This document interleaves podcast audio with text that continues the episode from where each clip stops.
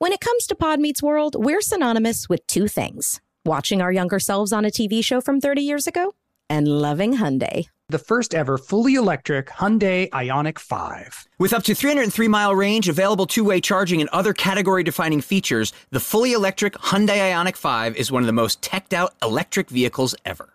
And as you know, we are tech heads. The standard ultra fast charging capability gives you an 80% charge in just 18 minutes when using a 250 plus kilowatt DC fast charger. And with the available two way charging, you can charge larger electronic equipment inside and outside the car, backyard or side yard. Hyundai, it's your journey. Learn more at HyundaiUSA.com. Call 562 314 4603 for complete details. 2024 Ioniq 5 rear wheel drive has an EPA estimated driving range of up to 303 miles. Actual range will vary with options, driving conditions and habits, vehicle and batteries condition, and other factors. Available in limited quantities and select states only. This episode is brought to you by Huggies Little Movers. Listen, Huggies knows that babies come in all shapes and sizes, and so do their tushies. Especially when they start really moving. With Huggies Little Movers, you get their best fitting diaper with its curved and stretchy fit. That's right. So no matter what kind of mover you've got, they'll feel protected and comfy while their little tushy wiggles and jiggles all around. Huggies Little Movers has curves designed to fit all baby curves and helps provide up to 12 hour protection against leaks. So make the switch to Huggies Little Movers today. We got you, baby. When I'm on my way to drop off the kids at school and I'm on about five hours of sleep and I haven't had my coffee yet, I'm truly one of a kind. Yeah, this sounds like the beginning of a horror movie. It is. But there is one thing I can do immediately to bring some comfort and calm to the situation and keep me moving forward. Eat Keebler Sandies. I like to think that if the good looking guy was still around, sitting on the couch, comforting himself about not getting into college, he'd ditch the Cocoa Puffs and down some Keebler Sandies instead. Mixed with chocolate syrup? Ooh, why not? When you need a comforting moment for yourself, Keebler Sandies is the perfect treat to keep you going. Each Keebler Sandies shortbread cookie is baked to perfection by the Keebler elves for a light sweetness and a texture that melts in your mouth. The next time you feel like you're juggling it all, reach for Keebler Sandies shortbread cookies to enjoy a simple moment of comfort. Happy Pride from Tomboy X, celebrating pride and the queer community all year. Queer founded, queer run, and the makers of the original boxer briefs for women, creating sustainable size and gender inclusive underwear, swimwear, and loungewear for all bodies so you feel comfortable in your own skin. Tomboy X just dropped their Pride 24 collection. Obsessively fit tested for all day comfort in sizes 3 extra small through 6X. Visit tomboyx.com.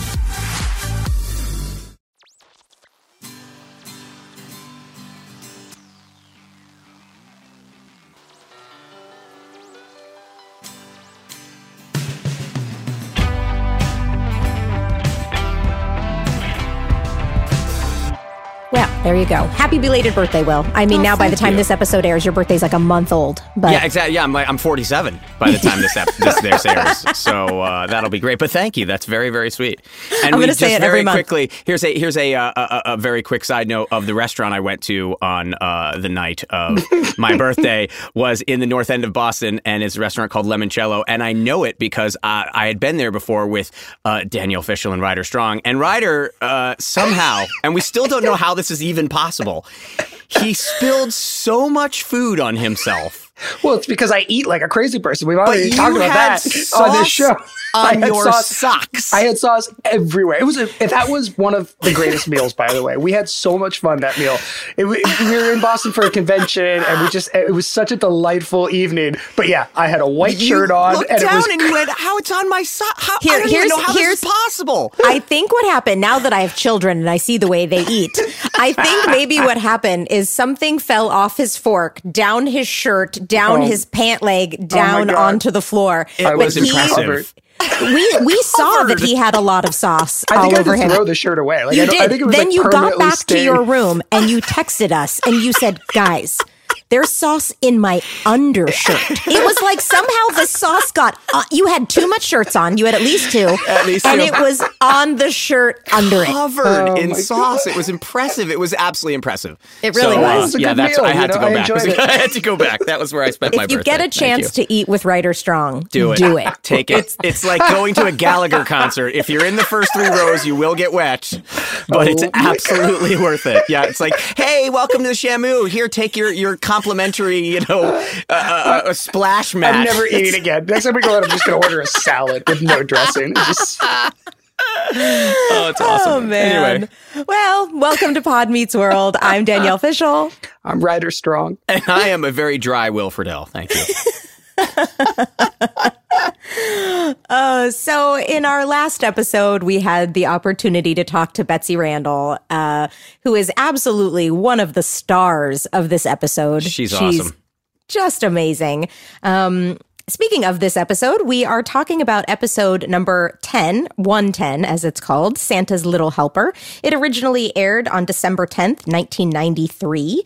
The synopsis is that Shawn's dad gets laid off near Christmas, creating a dilemma for both Cory and Shawn. And Santa Claus has a heart attack when Morgan sits on his lap, possibly traumatizing her forever.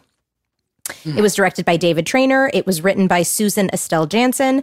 And the guest cast uh, is Tom La Grua as the elf. He was He was a yeah, he's a big sitcom actor playing he usually plays like an Italian mobster type. He was on Golden Girls, Growing Pains, Seinfeld, and he did 5 episodes of Home Improvement. Apparently, everybody was on Home Improvement. I wasn't on Home Improvement. You guys, you were both. Oh, I thought I thought you were Danielle. No, I no, was you going dated to Jonathan be, Taylor Thomas. That's right. What. And then Zachary Ty Bryan wanted me to play his girlfriend on the show. Uh, and Michael told my mom no, that that was a bad idea. It was right around, yeah, it was around the time that I had started on Boy Meets World. Like it was in, I think, toward the end of the Didn't first want the season. competition. Didn't want Topanga showing Well, up. what on he said to my mom was, he said, you know, that's a bad look for her. You don't want her to seem like an actress for hire. And my mom was like, but She's Isn't an actress she? for hire. But That's what she- she, That's she what being an actor is. Yeah, As and I- opposed to an actor, what? Under You don't want her to look like she wants to work. Well, if he wanted you to be a regular, he could have put well, you and under that is contract. ultimate. That is ultimately what it what it ended up being about. Is that he didn't want he wanted me to be kind of exclusive to Boy Meets World and didn't want me to do Home Improvement. Mm. So I ended up not doing it. But um, anyway, and then also uh, Topanga is back. Topanga is in this episode. Yes, Yay. she is. Topanga Yes. is back finally. Okay, So, so, yeah. this is a very this was a very weird experience for me because this is the first episode I literally do not remember at Really? Wow. I saw the title and I was like Santa's Little Helper. I was like, oh, it must be a Christmas episode. No recollection of this, which is astounding considering how big of a part it This is. is entirely about you. hugely This is- an episode for I you. I know. Why don't I remember this?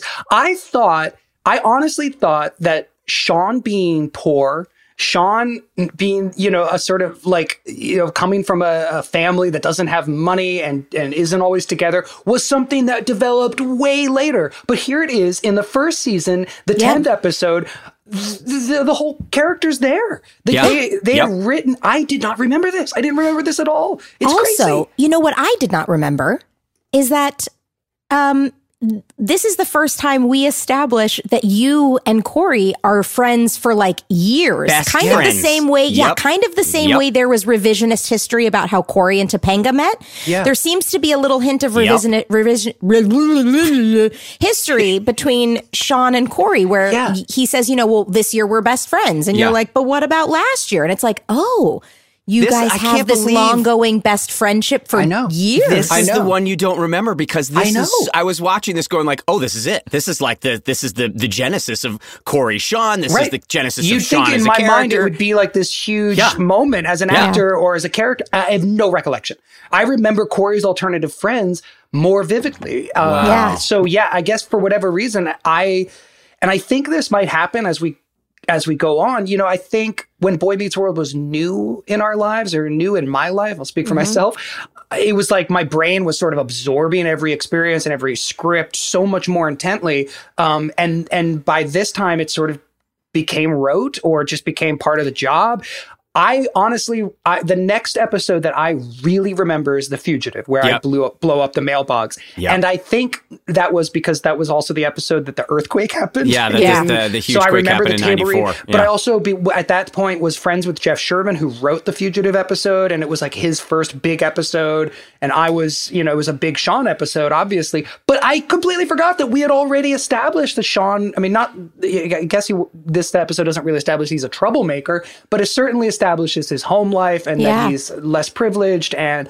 I have no recollection of this, and even watching it, I was like, "Yeah, I don't, I don't remember Well, doing this. I, think- don't remember yeah. lines. It's crazy to me." I think So- this episode is far more important than even you know. And when we get to the scene, I'll tell you why. Because I was privy to something that uh, happened behind the scenes that might have changed kind of the direction of Boy Meets World in a way. And we'll get we will we will absolutely No, get to that. I can't wait because I, I can't wait. no wait. clue. I, I, this will not surprise anybody, but I also had zero recollection of this episode. I don't, I didn't remember one aspect of it, but I have a significantly smaller part. Um, so that shouldn't be too shocking. But I also ha- was like, I don't, I don't remember anything about this. Not I even remember other this whole scenes. episode. I remember this entire episode. I remember it for a number of different reasons, but I remember this whole episode. I wonder Hmm. if it was partly, you know, partly because it was, it, it I, I, I don't know, but maybe it just went smoothly. Do you know what I mean? Like we end up remembering episodes where people were fired, Right, where right, right, things were rewritten last minute, and maybe this was an episode that just from start to finish was not as uh, tumultuous behind the scenes or something. Well, we're finding so rhythm, just- maybe. It's yeah, becoming- we like were you all said, sort of comfortable. yeah. We were all sort of in our roles. We knew our parts, and it just went. And Yeah. therefore, I don't remember it. But it was it was shocking to me to to realize that I was like, oh, this is about Shawn. And Yeah.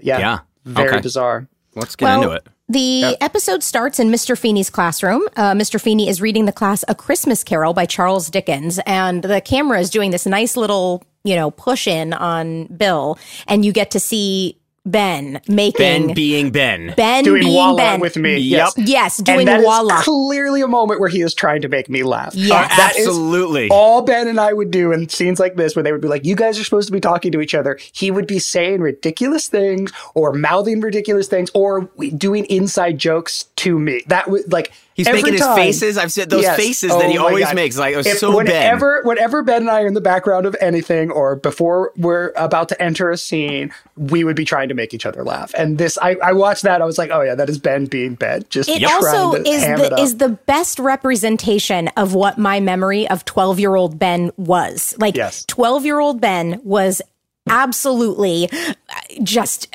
full of energy and Yes. in your face and and just like always moving and uh, I was like, "Oh my gosh, that's that's, That's Ben. Ben. That's Yeah. Ben right there. That wasn't there." Cory. no. That was Ben. That That was was Ben. Ben. exactly. Um so I see my crim tear front and center. So I was like, ah, I'm back. I'm in this episode.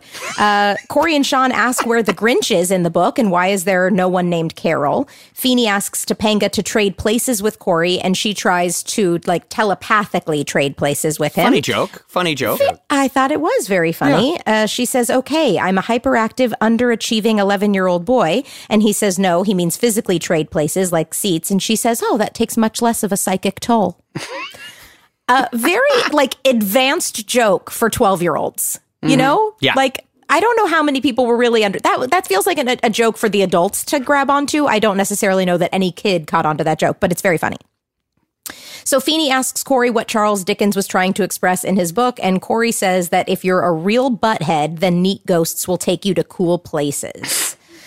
Uh, and Feeney does not approve. Um, Did you guys the notice end the of pencil falling off of the desk? no, What? No, there's a pencil fall. Oh yeah, when when Feeney gets up and moves around the desk, a pencil like very loudly falls off of his desk, and I was like, wait, they just left that in? But you know, it was the live show, so stuff like that happened, and, and I went back and watched it again. I was like, oh yeah, yeah, something. There's a pencil that falls off Feeney's desk when he gets up and moves around. I was like, oh cool. I didn't Moving see that, but I did Yeah. notice that Dusty is very Oh, prominently yep, featured. Yep, I saw that too. Dusty, where are you? where are you, Dusty? All we Dusty. are is Dusty in the wind, and we just need to find you, Dusty. Dusty, we want to talk to you. Where are you? If anybody knows Dusty, please send him send him podmeetsworldshow at gmail.com. Please get in touch with us. We'd love to talk to you. Our Um, Dusty. Don't just start sending us a bunch of people named Dusty. We're trying to find a specific Dusty. A very specific. Dusty, correct. Yes. Yeah. When it comes to Pod Meets World, we're synonymous with two things watching our younger selves on a TV show from 30 years ago and loving Hyundai. If we could, we would take Hyundai to prom. Technically, Hyundai is more visible on this show than Topanga. The first ever fully electric Hyundai Ioniq 5. With up to a 303 mile range, available two way charging, and other category defining features, the fully electric Hyundai Ioniq 5 is one of the most teched out electric vehicles ever. Say teched out again. Nope, that was a one time show. Snooze, you lose. Well, either way, the Hyundai Ionic 5 is a tech forward electric SUV. The standard ultra fast charging capability gives you an 80% charge in just 18 minutes when using a 250 plus kilowatt DC fast charger. So that means your car won't die out like the Matthews family vehicle on New Year's Eve, forcing me to miss out on kissing supermodel Rebecca Alexa in front of all of Philadelphia. And with available two way charging, you can charge larger electronic equipment inside and outside the car, backyard or side yard. Hyundai, it's your journey. Learn more at HyundaiUSA.com. Call 562 314 4603 for complete details. 2024 Ioniq 5 rear wheel drive has an EPA estimated driving range of up to 303 miles. Actual range will vary with options, driving conditions and habits, vehicle and batteries condition, and other factors. Available in limited quantities and select states only. You'll know real when you get it. It'll say eBay Authenticity Guarantee, and you'll feel it. Maybe it's a head turning handbag, a watch that says it all, jewelry that makes you look like the gem, or sneakers and streetwear so fresh, every step feels fly. When it comes to style and luxury, eBay gets it. They're making sure the things you love are checked by the experts. Not just any experts, specialized experts, real people who love this stuff with real hands on authentication experience. So when you see that shiny blue check mark that says authenticity guarantee, shop with confidence. Every inch, stitch, sole, and logo is verified authentic through a detailed inspection. That's how you know that eBay's got your back. Because when you finally step into those sneakers, put on that watch, get your real gold glow up, swing that handbag over your shoulder, or step out in that streetwear, you'll realize that feeling is unlike any other. With eBay Authenticity Guarantee, you can trust that feeling of real is always in reach. Ensure your next purchase is the real deal. Visit eBay.com for terms. This episode is brought to you by Huggies Little Movers. Listen, Huggies knows that babies come in all shapes and sizes, and so do their tushies. Especially when they start really moving. With Huggies Little Movers, you get their best fitting diaper with its curved and stretchy fit. That's right. So no matter what kind of mover you've got, they'll feel protected and comfy while their little tushy wiggles and jiggles all around. Huggies Little Movers has curves designed to fit all baby curves and helps provide up to 12 hour protection against leaks. So make the switch to Huggies Little Movers today. We got you, baby. What if there was someone who wanted to help you find a job? Not a website, but a person in your community that would help you for free. Choose Express Employment Professionals, and that's exactly what you'll get. Express Employment Professionals is the local jobs expert you can trust, and they never charge a fee to help with your job search. Go to expresspros.com to find the office near you or download the Express Jobs app to get started. With a wide range of opportunities in a variety of industries, from welding to sales, forklift operator to customer service, the team at Express is ready to help you or someone you know take the next career step. Whether you're looking for a contract job for the summer or a new full time role, turn to Express Employment. Interviewing with Express Employment Professionals can be as easy as a phone call, and one application with Express puts you in the running for numerous opportunities in your community. Don't go in your job search alone. Visit expresspros.com today.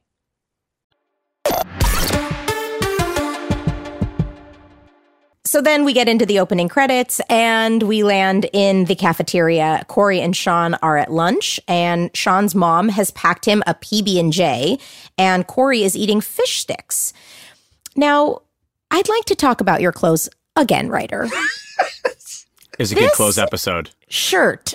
It looks very much like a bed sheet. It's so large. Yeah. So large and has no structure at all.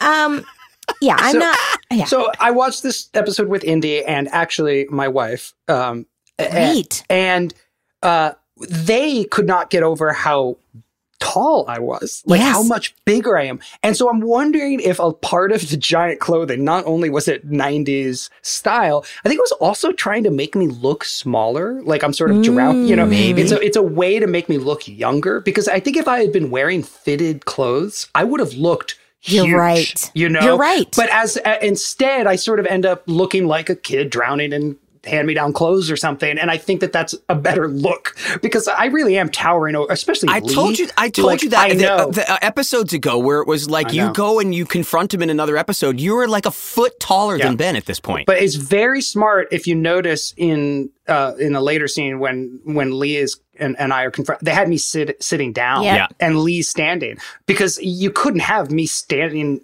you know, face to face with Lee. they had you in the hallway at the end, but Yeah. you, they have you staggered. Yep. You're Yep. not not- you're not 50-50. They have No. you staggered, so there's Exactly. that kind of forced perspective because but you were so no, big. I think the clothing thing was it was in part to try and make me seem small. That makes because I'm so tall. That does make sense because, uh, yeah, you're right. If you were in fitted clothes, you would have looked significantly older. And like, Yeah. what's he doing in school? a lot Yeah. of hair, a lot of hair, hands through the hair in this episode too. Oh God. A lot of hands through the So hair in this episode too. I didn't notice it actually. Oh, I but- did. Yep. So Minkus and Topanga, a nerd swarm, which I thought is a very Turn off your geek magnet. I thought it was very funny. Oh no, it's a nerd swarm. Um, so Cory and I mean Minkus and Topanga come over and they talk about Christmas and that they say that it's not all about gifts. Uh, Cory focuses on wool. Topanga says people often lose sight of the meaning of Christmas and in the midst of the frenzy of commercialism.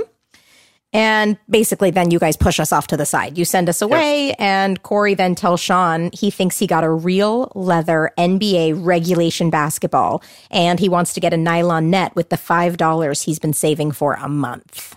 I'm sorry, I have to ask. Where has he been playing basketball to where he has no ball and no net? I guess at school. So the school doesn't provide balls or nets. They just give you the Not hoop and home. hope you can you can No. figure out the rest.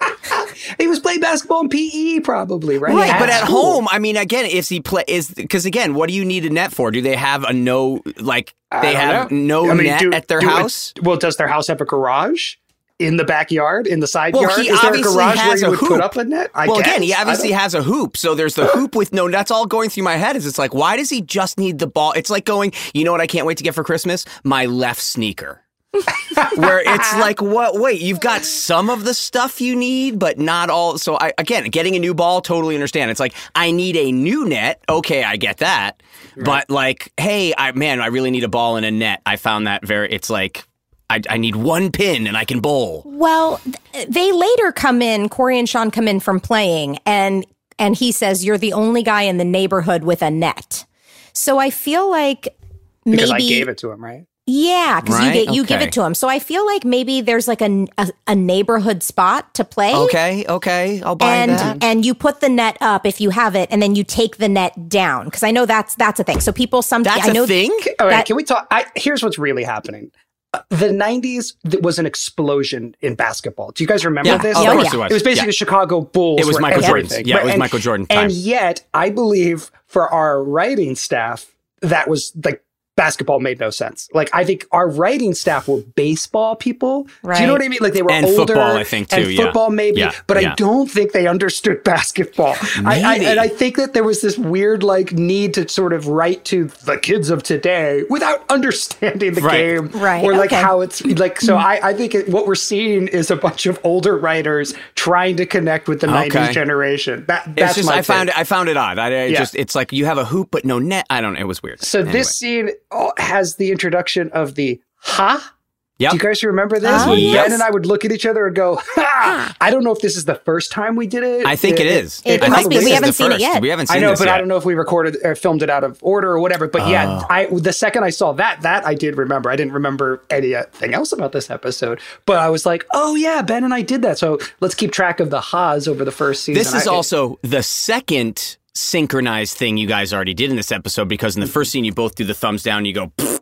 yeah. so so it's like they're trying to now I mean it, they really went from like we need three friends we need three friends to all of a sudden no it's Cory and Shawn and they've been like this forever Let's give forget them everything we just meld. did Yeah. yes forget Yeah. they're now doing It's everything a they smart, share a brain It's, it's such a cool thing to do, though. Like it Oh, really yeah, is. it's great. It's it's such a great uh, writing television trope, right? To have two characters who automatically do the same thing at the same time, it really bonds them Yeah, together, and and it makes for a I good agree. dynamic. Yeah, Yeah.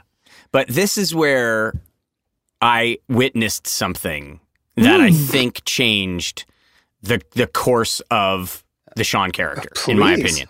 So you- you're shooting the scene, and I at this time, uh, you know, uh, for started to hang around the writers and producers around the monitor, watching the the, the show being shot. So for any, you're on a stage, and there's like you know 20, 25, 30 feet down from you, they're shooting the scene.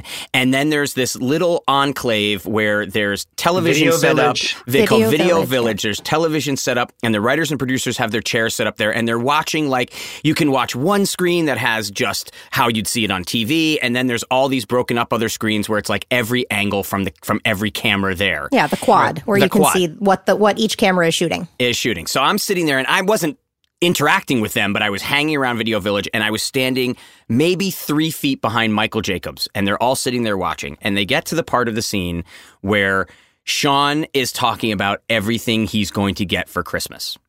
And so Cory says, I'm getting this awesome basketball, blah, blah, blah, blah, blah. And Shawn then says, Oh man, I'm getting, ah, man, it's like the, I'm getting so much stuff for my dad. Bob But Stubachek. yeah, Bob Stubachek. Stubachek. And you made this look, and Michael Jacobs turned to, I don't know who it was, I forget who it was, turned to somebody and went, My God, he is so good.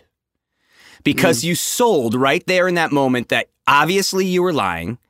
obviously you were covering something up, but you did it in such a way where Cory didn't pick it up. But I'll ne- I will never forget it for as long as I live. Michael turned to whoever was on his right and went, "My God, he is so good." And everyone started taking notes and writing and writing. And at that moment, I think they knew the fugitive was going to come. All like uh, Right. Shawn's going to become a much bigger thing. And I remember sitting there as an actor going, God, I'm so jealous. I was so jealous. Because that's what actors do. They make it about themselves, especially when you're 17. And I was like, I know they weren't sitting there watching me going, man, he's so good. I buy he wanted to go to that concert. You know what's was- funny about that moment? Like hearing you say that is, it wasn't a joke. It was a drama moment. Yeah. Yeah. You know what I mean? Yeah. And I think that that's probably where what they started to realize is that I'm much better at that. like I'm not But going you to be played the it jokey so guy. well. Uh, I don't know. I thought it was pretty in, indic- very very Oh, I thought it was great. you know, it like, was "Oh." great. No, And I'll I- never forget thanks, that man. moment. I, I'll just- never I- forget that moment. That's And I funny. s- no, I think that that's what they picked up on is that Yeah. like clearly as an actor, I gravitated towards those kinds of beats. You know, Yeah. like the the jokey jokey stuff. I I I did. I think, but I wasn't as committed. I clearly committed to this. Yeah. To like, oh, there's a lot more going on. It's it's it's brooding. Shawn is beginning, right? Like, But they the loved sort it. of- they loved yeah, it. So I'll never forget that moment. It was so it's ingrained in my mind that That's that moment funny, forever. yeah. Yeah, because I remember thinking they're like, God, he, damn it, he is good.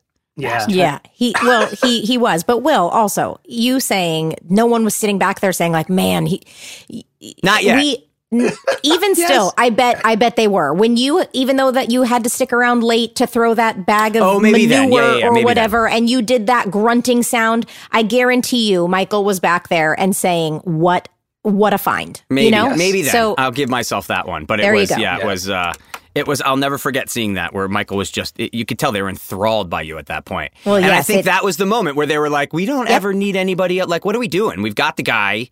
Let's go. Let's write more to this. They're Yeah. perfect foils for each other. Let's figure this out." Right, which means writing more to drama, right? Yeah. Like, uh, and that ends up being the course of the show. Is that Yeah. Shawn is there for this sort of pull your heartstrings, feel sorry, pity moments that Yeah. continued for seven seasons, right? Like I was always messed up and always in trouble and always sad.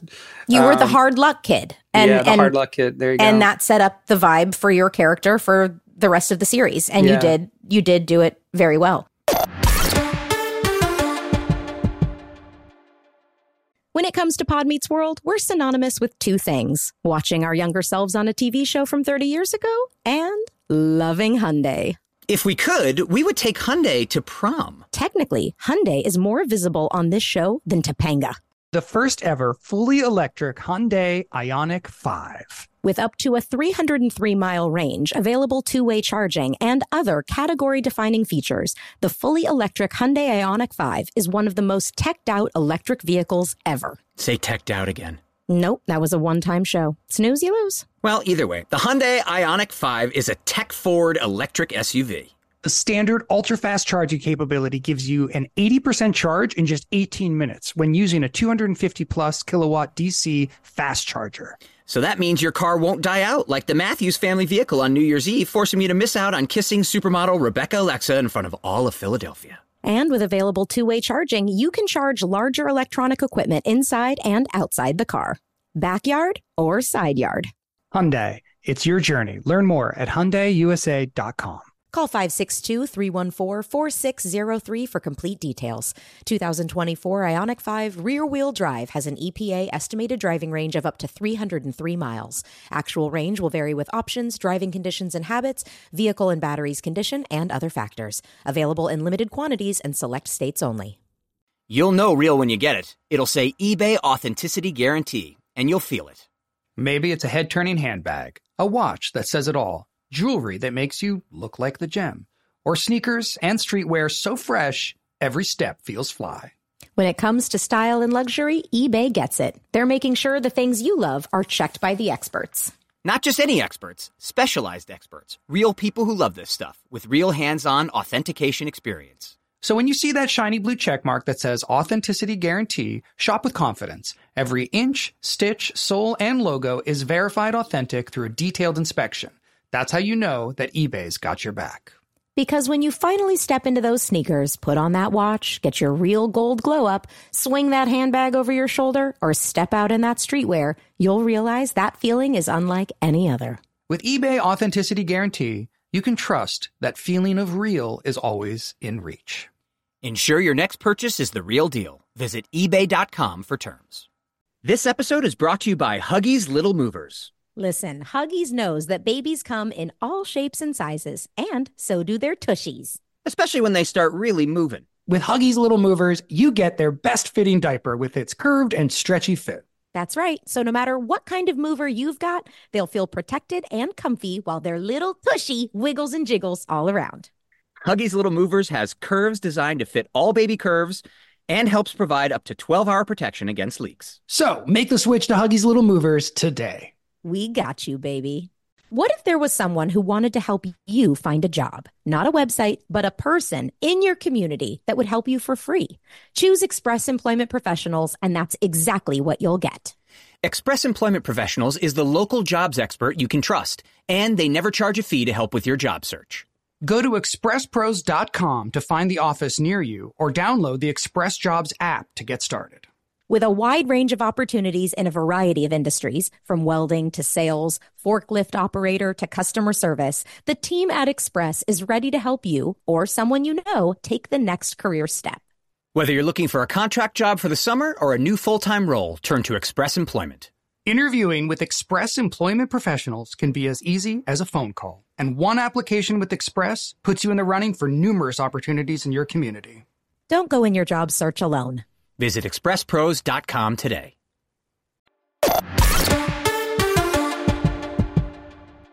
So yeah, Shawn says his dad really came through this year. He's got like a truckload of gifts. Uh, Minkus comes up and asks Shawn for five dollars for Feeny's class gift, and he says he just spent his last five dollars on lunch and will give it to him tomorrow. And Minkus then picks up the paper bag and says, "What did his char- mom charge him a packing fee?" And I did think that maybe I felt like Minkus was really hard on Shawn. Yes, I agree. This whole episode, whole he was a jerk. Yeah, I didn't. Yeah. It was the first time I ever remember feeling like Minkus was like wrong. Like Yeah. really like, whoa, dude. But I guess, you know, Minkus probably didn't have financial worries. And so he probably wasn't thinking that anyone else had financial worries. And Mink, we know from previous episodes that Minkus's number one concern is Feeny. Right. That's who he protects. So I don't think he was thinking about protecting Shawn and what his potential financial situation is. And he very clearly later on in the episode 100% buys the story that Cory sells him about Yeah. loaning. So I just don't think Which he was thinking make about it. much sense. No, of by the way. course not. Like, how could you be so? I mean, I guess they were just playing on Minkus as a you know sort of uh, officious, uh, you know, kiss up, and Yeah. like I think- it's it's kind of cute in that way, but it's also ridiculous that he wouldn't be sensitive to what is happening. Well, right that's the thing, unless Yeah. and I think this is how they would. I think this is how they would justify it. Is what they is they're saying Minkus is really smart and not at all wise. right. So Oh, it's Yeah. like you know like he that. he he knows all the facts, but when it comes to just normal everyday kind of like relationships, he doesn't really understand what's going on. That's kind of how I thought they would justify it. Now whether that was the case or not, who knows? But that's how I what I saw it as was like he you know give him numbers or facts, he's fine. Give him relationships between people, and he's woefully ignorant. Interesting. Yeah. I I wonder now too. I don't think anybody it, when giving a gift would uh, individually name students who's who were Of or would not course able to. No, that would never happen. Of course not. I'm going to write 18 names down, but not yours. Like, no, And I'm going to tell come you about it. I know it really broke my heart. Honestly, it was And really then Feeny would read it my heart. outside, like, "Oh, I noticed you didn't re- sign this, Mister Hunter." Like, what? It would never happen. Of course, I it would know, never happen. but it is a good. It is. It is. Uh, we had to raise the stakes. They had Of to raise. There had of to be stakes that were raised for Yeah. for Shawn in the situation and for him to feel pressure with this. So they set it up. But boy, my my heart broke. Okay. So then we are in the Matthews living room. Alan is putting up Christmas lights. It's not going very well. Amy so and I'm sorry, so Yeah. stereotypical. Every stereotypical sitcom. Here are the I lights that aren't working, and this Yes. light goes on, and It's that one. It's Chevy been in Chase and Christmas everything. Vacation. It's It's been in always- everything.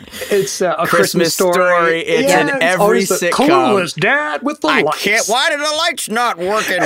I don't get it. I want electricity. It's like yeah. It's like yeah. That's. I saw that. I was like, oh man, they're doing the light thing.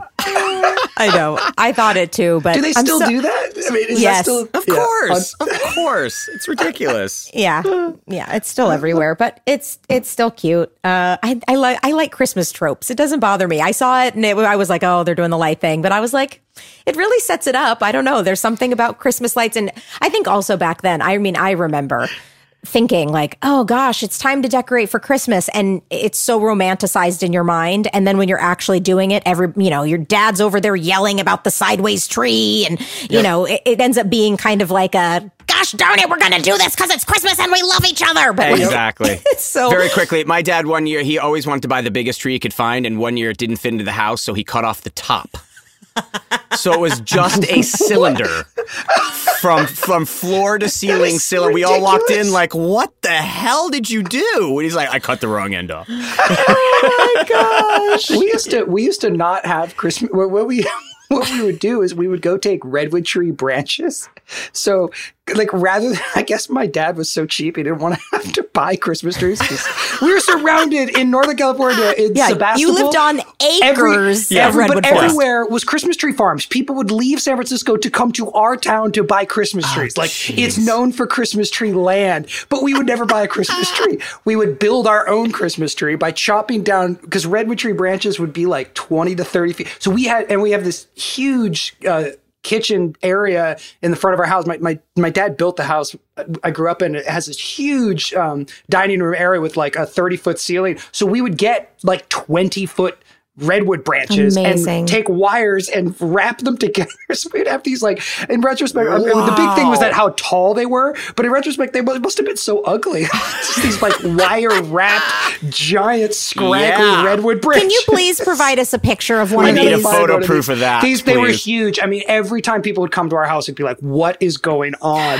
Because they would just be, you know, twenty to thirty feet tall. These like, j- yeah. And then we had a platform with a train. My dad had a a, a, a train from I think it was from his childhood. It was like not like now you can get like nice, cute H and O trains. These were like. I forget the gauge. Like they're in the train community. There's Yeah. a whole like Yeah. these were like giant metal Wow. trains. Like uh, they were each one each car was like a foot long and it Oh, would cool. smoke and like we would always start fires or shock ourselves trying to set this thing up. yeah. Oh my god. I mean, by the way, listener, when when Rider tells you his dad built the house he grew up in, He means you mean that. he Yeah. actually built, Built it with his house. own two Yeah. hands. It's Yeah. a log cabin, right? No, it's I mean, not a It- cabin. It's not? No, it's it's it's it's a, it's actually it's a full house. It's he just taught himself how to do it at the age of like thirty. That's always the you know. yeah. That's always the way your dad was. He'd like roll up in a car and be like, "Oh, where'd you get that?" Be like, "Made it." Like what? Yeah, what? built it. Yeah, built it. Like okay. Well, you know, how- you know, it's funny. I, I finally asked him like years later. I was like, "How did you learn to do all this stuff?" He's like, "I read a book." So you could just read books and figure, you know, it's sort Time of like life, the time life Oh, of I how to I build feel your like house. Nowadays, things. that's kind of a given. YouTube. Like a lot of yeah, YouTube Yeah, people do yeah. that. But back in his generation, it was like you know he he he was kind of exceptional in the sense that he would just teach Yeah. himself how to do crap and figure it out. That's amazing. Man, Yeah. Amazing. unbelievable. Still can't hang that shelf I have leaning up against my wall. No, me neither. Um, I'll send my wife to go do that for you. Okay, great. Thank you, Sue. Um, so Amy and Morgan come back from the mall. Morgan is in a killer Philadelphia Eagles starter jacket. It looks really cool. It does look really cool. Even I noticed it. Yeah. Man, it was cool. Yeah. I was like, Yeah. what? Where did they get that? I want it now. Um, when Alan mentions Santa, uh, Morgan runs away screaming. And so, and behind her, Betsy is doing the XX, you know, with the hand motion, do not, do not mention. Uh, and then she tells this story about how when Morgan climbed up on Santa's lap, she told him that she wanted a Suzy homemaker oven for Christmas. And then he grabbed his chest, yelled Rudolph, and fell over. Now Morgan thinks that she killed Santa Claus, but a hitman looking elf gave him CPR and he survived. I, I loved the setup for the hitman. I was like, why do they describe is this? he And then it was like, oh, because he's going to show up Yeah. and he's going to look like a hitman. Uh, this storyline killed for Indy. He Yep. just thought this was the funniest thing. I mean, once again, like the Morgan storylines work so well for kids. Yep. And this one, just like the he could not stop laughing. Like the second she ran away screaming, he was like, what? What? And then when he heard about Santa keeling over, oh my God, Indy just could not stop laughing. He thought it was the funniest thing ever. Are we getting thing a too much shirts this episode? Oh yeah, yeah, yeah. I have too much shirts. So, Okay, uh, good, good. yeah. Okay, but doesn't great. that also show you a little bit about how the producers knew so much more about what they were doing Yes, than we who the thought they audience did? was. Oh my god, Yeah. yeah. Like No. it's like why? What the parents thing? They didn't need that. The little kid, why did they have? And then you watch it with people, and you're like, oh god, they knew exactly what they were doing. They knew exactly what they were doing. Yeah. I mean that's that's you know nuts to think about that because we wouldn't care. Again, we're not looking at the Morgan storyline, and then all of a sudden you're watching it with somebody who's like, that's all they loved was the Morgan thing. I mean, it's they really knew what funny. they were doing. It- it's Yeah. a genuinely funny storyline. It I- is. It's yeah, great. It great. It's great. When it comes to Pod Meets World, we're synonymous with two things watching our younger selves on a TV show from 30 years ago and loving Hyundai. If we could, we would take Hyundai to prom. Technically, Hyundai is more visible on this show than Topanga. The first ever fully electric Hyundai Ioniq 5. With up to a 303 mile range, available two way charging, and other category defining features, the fully electric Hyundai Ioniq 5 is one of the most teched out electric vehicles ever. Say teched out again. Nope, that was a one time show. Snooze, you lose. Well, either way, the Hyundai Ioniq 5 is a tech forward electric SUV. The standard ultra fast charging capability gives you an 80% charge in just 18 minutes when using a 250 plus kilowatt DC fast charger. So that means your car won't die out like the Matthews family vehicle on New Year's Eve, forcing you to miss out on kissing supermodel Rebecca Alexa in front of all of Philadelphia. And with available two way charging, you can charge larger electronic equipment inside and outside the car, backyard or side yard. Hyundai, it's your journey. Learn more at HyundaiUSA.com. Call 562 314 4603 for complete details. 2024 Ioniq 5 rear wheel drive has an EPA estimated driving range of up to 303 miles. Actual range will vary with options, driving conditions and habits, vehicle and batteries condition, and other factors. Available in limited quantities and select states only. You'll know real when you get it. It'll say eBay Authenticity Guarantee, and you'll feel it. Maybe it's a head turning handbag, a watch that says it all, jewelry that makes you look like the gem, or sneakers and streetwear so fresh, every step feels fly. When it comes to style and luxury, eBay gets it. They're making sure the things you love are checked by the experts. Not just any experts, specialized experts, real people who love this stuff with real hands on authentication experience. So when you see that shiny blue check mark that says authenticity guarantee, shop with confidence. Every inch, stitch, sole, and logo is verified authentic through a detailed inspection. That's how you know that eBay's got your back.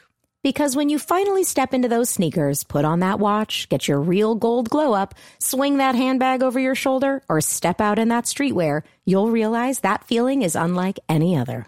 With eBay Authenticity Guarantee, you can trust that feeling of real is always in reach. Ensure your next purchase is the real deal. Visit eBay.com for terms. This episode is brought to you by Huggies Little Movers. Listen, Huggies knows that babies come in all shapes and sizes, and so do their tushies. Especially when they start really moving. With Huggies Little Movers, you get their best fitting diaper with its curved and stretchy fit. That's right. So no matter what kind of mover you've got, they'll feel protected and comfy while their little tushy wiggles and jiggles all around. Huggies Little Movers has curves designed to fit all baby curves and helps provide up to 12 hour protection against leaks. So make the switch to Huggies Little Movers today. We got you, baby. What if there was someone who wanted to help you find a job? Not a website, but a person in your community that would help you for free. Choose Express Employment Professionals, and that's exactly what you'll get. Express Employment Professionals is the local jobs expert you can trust, and they never charge a fee to help with your job search.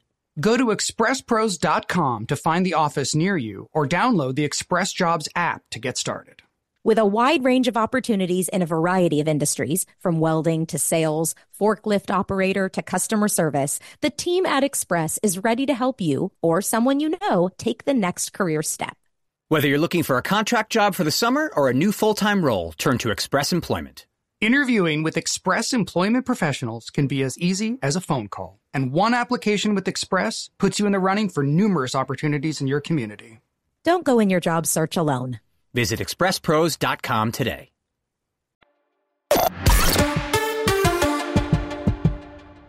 So then, Will comes down the stairs in a glorious, Amazing. red and green candy cane sweater. Christmas sweater. I'm sorry. Sleeveless Vest. Christmas. Thank a you. candy Thank you. cane vest. Yeah. It is just glorious. And It he is. announces himself by calling Morgan the Weasel. Yep. Yay. Yep. I think this might be the last time. It doesn't happen much anymore. But yes. Well, we'll see. I was I also I I'm hoping it was so this is when my weight started a little bit. But um because I could see it a little in my face, but the the this this sweater vest did not help. I was oddly shaped through most of this episode. But again, I don't think it was me. I think it was just the shape of the clothes. Yeah. Were very it was very strange the clothes that they had us Do in. you? I mean, do you think you had? We had no input on our clothing, right? I mean, like, I No. didn't. Oh, I didn't at all. But No. you, you probably should have. Right? Yeah, that- Like, yeah, That's you what look- being part of being an actor is like understanding that like Yep. your clothes are Matter you. at the end of the right. day. But we didn't. We, that's like part of being a kid is just like, oh, what am I wearing? And it works in this case because it helps create this like cozy Christmas atmosphere that like Yep. doesn't make any sense actually. Like, why is Eric wearing this? Ugly Christmas sweater. Bizarre but Christmas it's great. vest. It's great. Yeah, I love Uh, it. it's very strange. You don't know how close we are to Christmas. That's the other thing. And I'd also like to point out, uh, and again, you know that I've talked about this several times, and I watched it with Sue this time, who she pointed it out too. Alan does not look even at Eric's in Eric's direction the entire episode. It's like he doesn't know his oldest son.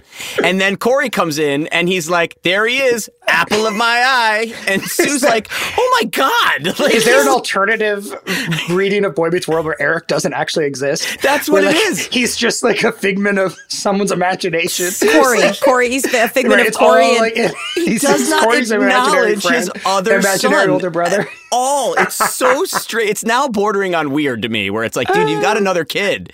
It's just bizarre. But yes, oh, oh my. Um, so Eric comes down. He says the weasel has been singing that she murdered Santa Claus, and uh, um, Cory comes home to check all the gifts under the tree. He talks more about which gifts are going to be wool. That wool is super itchy, um, and this was a little unclear to me. But I think what I gathered is that he he checks the packages under the tree that were just put there from Amy. Amy came in with a bag, and he checks them and sees that there are three gifts. And those three gifts are not all for Cory. Maybe there's one for Eric, one for Morgan, and one for Cory. And Cory picks it up and says, okay, three, three new packages and only one of them is wool. And then he says he's going to run and go tell Shawn. Mm-hmm. And it was a little confusing to me because Rusty says, you know, wait, where are you going? Who are you going to call? And he says, I'm going to go, I'm going to go call Shawn. And Alan says, I don't think you should go call and exaggerate about your gifts. And I was like, wait, what? Why is he saying he's going to exaggerate about his gifts? But I think what we were supposed to get was that Cory is going to exaggerate and say that there were three new presents under the Right. tree just for him. Well, right? doesn't he say that? Doesn't he then say, "I'm not going to tell him I got one gift. I got to tell him I got four or something"? Yeah, Isn't yeah. there Yeah, a line he actually says that? Yeah, yeah, Yeah. yeah, okay. Yeah, they that- mentioned yeah. the, the word exaggerate is in these between the two of them mentioned like three or four times. Yeah, He says yeah. you shouldn't exaggerate to Shawn, and then he says, "Well, of course I have to exaggerate because Shawn's got a whole truckload of things there." And then he says, "Well, I think Shawn may have been exaggerating about his mm-hmm. gifts." And we learn through Alan that Shawn's dad has been laid off from his job, and even though Cory um, knows Shawn very well, Shawn has not shared that with him. So Cory was not aware of that. And he also says, but that's that how can that be? Shawn says he's getting a whole bunch of gifts. So Cory asks if it would be okay for him to give Shawn one of his gifts, or not actually one of his gifts, if he could give Shawn a gift from under their tree. And Alan says that that would be totally fine. He runs to the tree and he decides, I'm going to try to give him one of Eric's gifts. Ha ha. Very funny. Alan Maybe- says, "Who's Eric?" That's how we know you do exist because he doesn't say that. So he- Exactly. he, gives him a look, so you exist. You exist. Um, then, very cute scene. We Morgan is locked herself in the bathroom. It's in Cory and Eric's bedroom. Morgan is singing Christmas songs at the top of her lungs. She's clearly traumatized. She will not come out because she thinks that she killed Santa. And Eric says that Santa just called him. And he tells Morgan that Santa said ho, ho, ho. And then he pretends that Santa had a heart attack. Will, you were so funny in this. So I funny. was very happy. This was this is the other thing I remember. This was the biggest laugh I'd ever gotten at a table read. To that point was Wow. that ho ho ho was the biggest laugh I'd gotten at that point, and it felt so good. I was like, oh, It's I'm gonna so get a funny. big loud joke, and it was yeah, that was a fun one. Do you also notice calling myself out? I mouth the words along with Betsy. No, do You you? do? I do. I it's it's notice. it's on the camera's on Betsy, but I am clearly saying her dialogue. Like cle- like it's not even like kind of doing it. Like I am clearly mouthing along with Betsy. That's amazing. Yeah, I Oh, even that's rewound so it. I'm like, yep, I'm oh man, I'm full on saying her lines. Yeah. So That's Oh, absolutely mouthing hilarious. along with Betsy. Yep. I totally I did am. not notice it, but you, I love the, I love you too in the scene. The way she laughs at you doing that, even though, you know, clearly she's worried that Morgan is traumatized, but she laughs along at how funny you are and what you're doing. Um, you two together in the scene are such a joy to watch. I like, thought so too. It was great. very cute, very fun. Uh, Eric eventually says that Santa said Morgan had been such a good girl this year and that he should give Morgan uh, a gift. And she's like, hmm, what is it? And he says, how about this new flannel shirt that you love? And she opens the bathroom door, grabs it from you, and then has to slam the door three times, Three while times, she's yeah. trying to fit the shirt into the bathroom. Funny joke. that that '90s flannel, man. Oh man, That, uh, I miss a good flannel. flannel. I miss a good flannel over an open flannel over a t-shirt. Man, I miss it. It's it's still one of my favorite looks. Me I still too. do it. Me yeah. too. It's pretty great. Then we're in the Matthews backyard. Cory hands Shawn a gift, and it is his leather NBA regulation basketball. Shawn asks why Cory is giving him this gift because they never never give each other Christmas presents, and Cory says that this year is different. And so this is where we establish th- for the first time, kind of, that Cory and Shawn have been best back. friends. Yeah, Yep. go way back, and Yep. apparently have spent many Do we Christmases end up together. having an origin story for Shawn and Cory? I don't remember. I know the the the Topanga origin story ends up being that like we met in the sandbox when we were Sandbox, sandbox. and we actually recreated it right with young and- actors. Yeah. But I don't. Is that also the moment that Shawn and Cory became friends, or were we already friends before the Sandbox Topanga? I'm not sure they ever talk about it. They never talk about it. We're I don't just think they always do. Friends. You're just always have been best friends. Yeah, I guess just through school. Just the two of you. There was never a third person who even attempted to be friends with you. Nope. Yeah, no, no such thing as the death chair.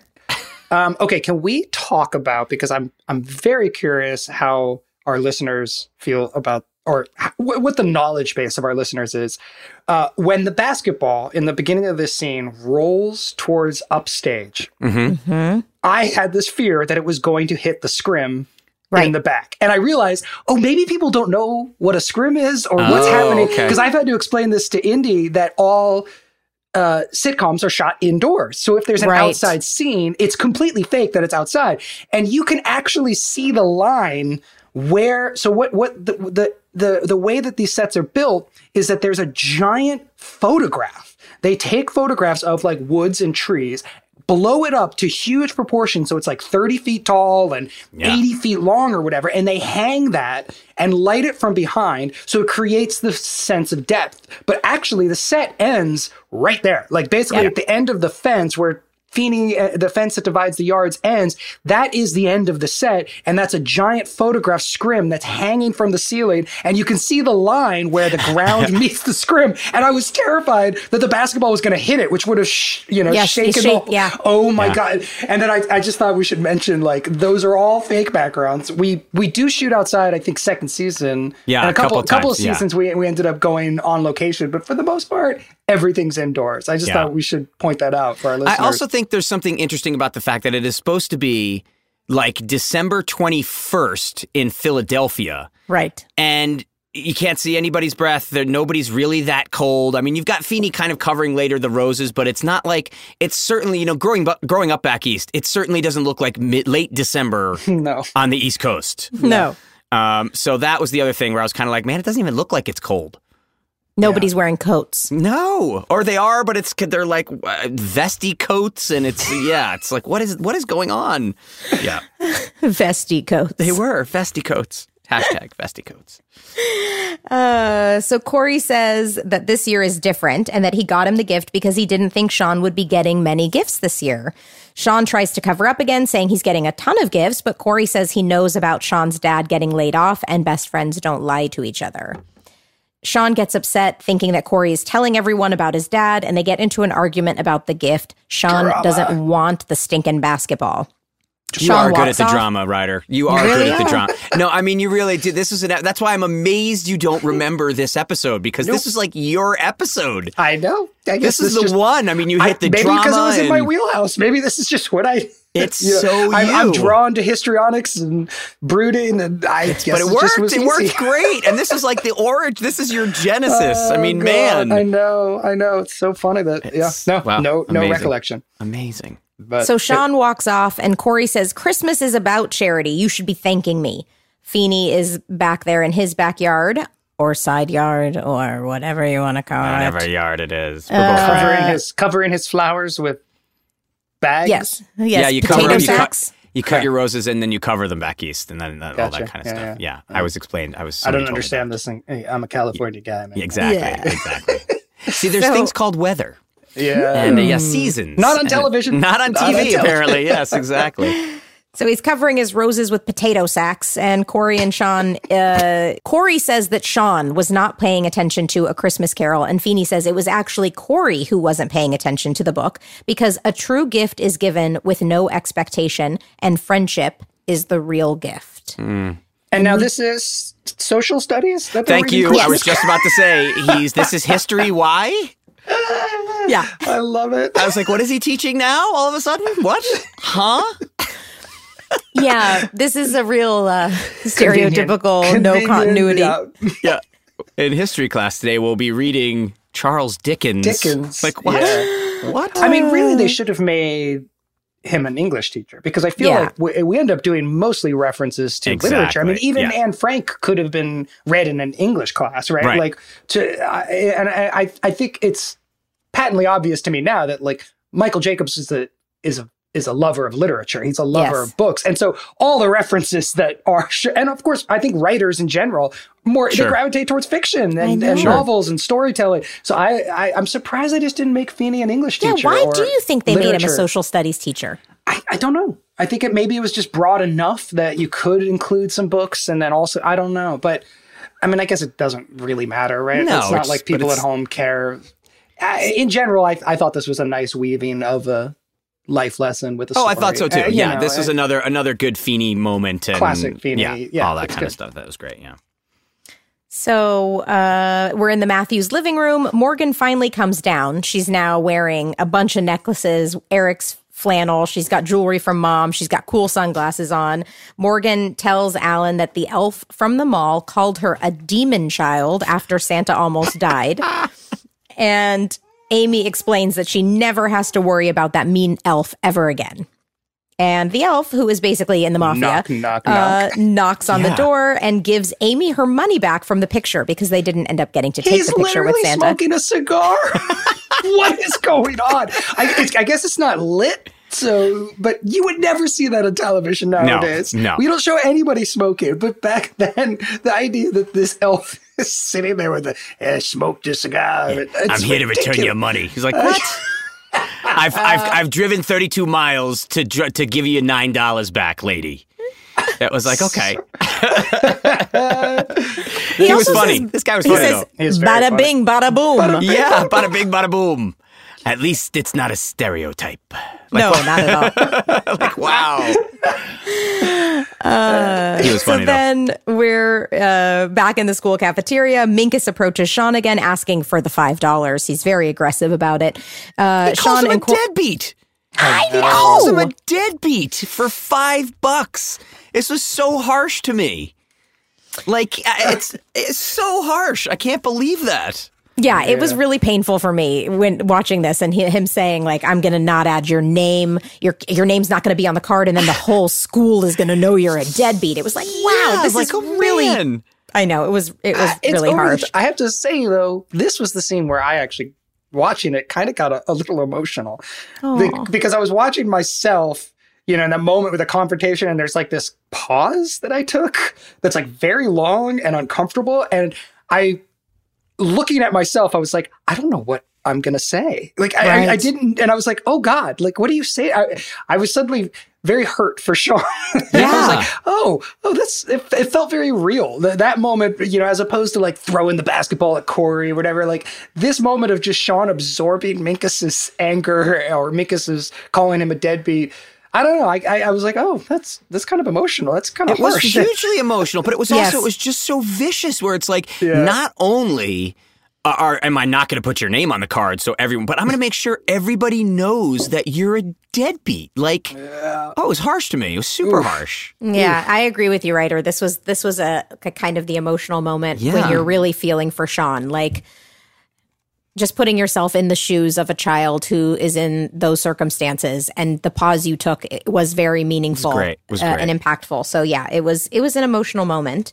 Um, and Shawn walks away, and Cory comes up and tells Minkus to leave him alone. Cory comes up in his beautiful dinosaur shirt. Of course. I mean, this is just an It really astounding was. dinosaur shirt. It was a wonderful Who likes dinosaurs after the age of seven, by the way? I don't like, my understand. son's already too old to like dinosaurs anymore. Besides Jurassic Park, he's like, uh, you know, he would never wear a t-shirt with dinosaurs on it, and he's seven. So Yeah, I love he's that Ben wearing at 12 is like... a dinosaur AOP. It's an all over print. It's just Yeah. dinosaur everywhere. Yeah. Big graphic. Wonderful. You're gonna rock Yeah. a Tyrannosaurus Rex rocket. That's Oh, the Oh way yeah, it is. Yeah. absolutely.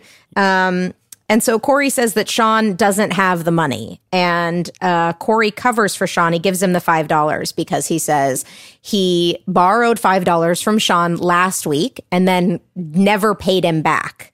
But he has the five dollars that he owes to Shawn now. So instead of just giving it to Shawn, he's going to give it direct, directly to Minkus, and that it's so actually among his all fault. the like morality of charity and stuff, lying is okay. Yeah, of course. like outright, you mean, why couldn't he just say, "I'm going to take care of this for for Shawn"? You know, it's, Well, because he's trying to, you know, he's trying to Yeah. protect Shawn's the, the feelings, and he does. Yeah. Shawn obviously doesn't want people to know, and Mm-hmm. you know, so he's being he's being a good guy. I, I am okay. Hold on a second. I am really opposed to lying. I am a terrible liar. That's a I, lie. I am awful at lying. All three of us. We've talked about it a million we're times. We're like, liars. listen, No. we are. We cannot stand it. It's a t- Isn't terrible. that weird? Because people assume actors would be Would good be at great lying, which is such a weird equivalency that I've never understood. Like, I'm horrible at lying. Oh, Part of I'm- the Right. reason I think I'm better at acting than lying is because I have to be honest. It's like I have to express the emotion. You I'm know, I can't really fake- good at lying. I'm Are re- that's really? why that's why I don't do it.